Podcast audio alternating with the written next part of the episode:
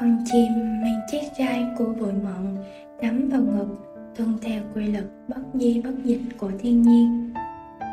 Bản thân nó không biết sức mạnh nào đã buộc nó lao vào mũi nhọn, chết mà vẫn hết. Lúc mũi gai xuyên qua tim nó nó không nghĩ đến cái chết sắp đến.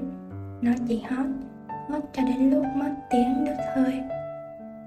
Nhưng chúng ta khi lao ngực vào bụi mận gai chúng ta biết, chúng ta hiểu.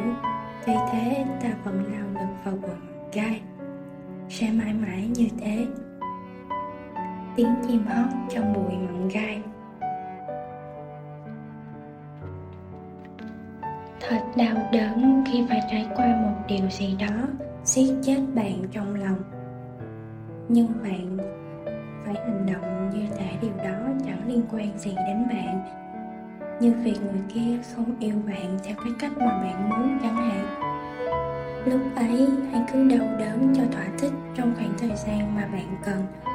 Nhưng rồi, hãy đứng dậy và tự nhắc bản thân rằng, bạn không phải là cái bóng của những người không thể yêu bạn bạn sẽ lại yêu, sẽ lại được yêu. Chúc bạn mọi buổi sáng thức dậy đều vui vẻ.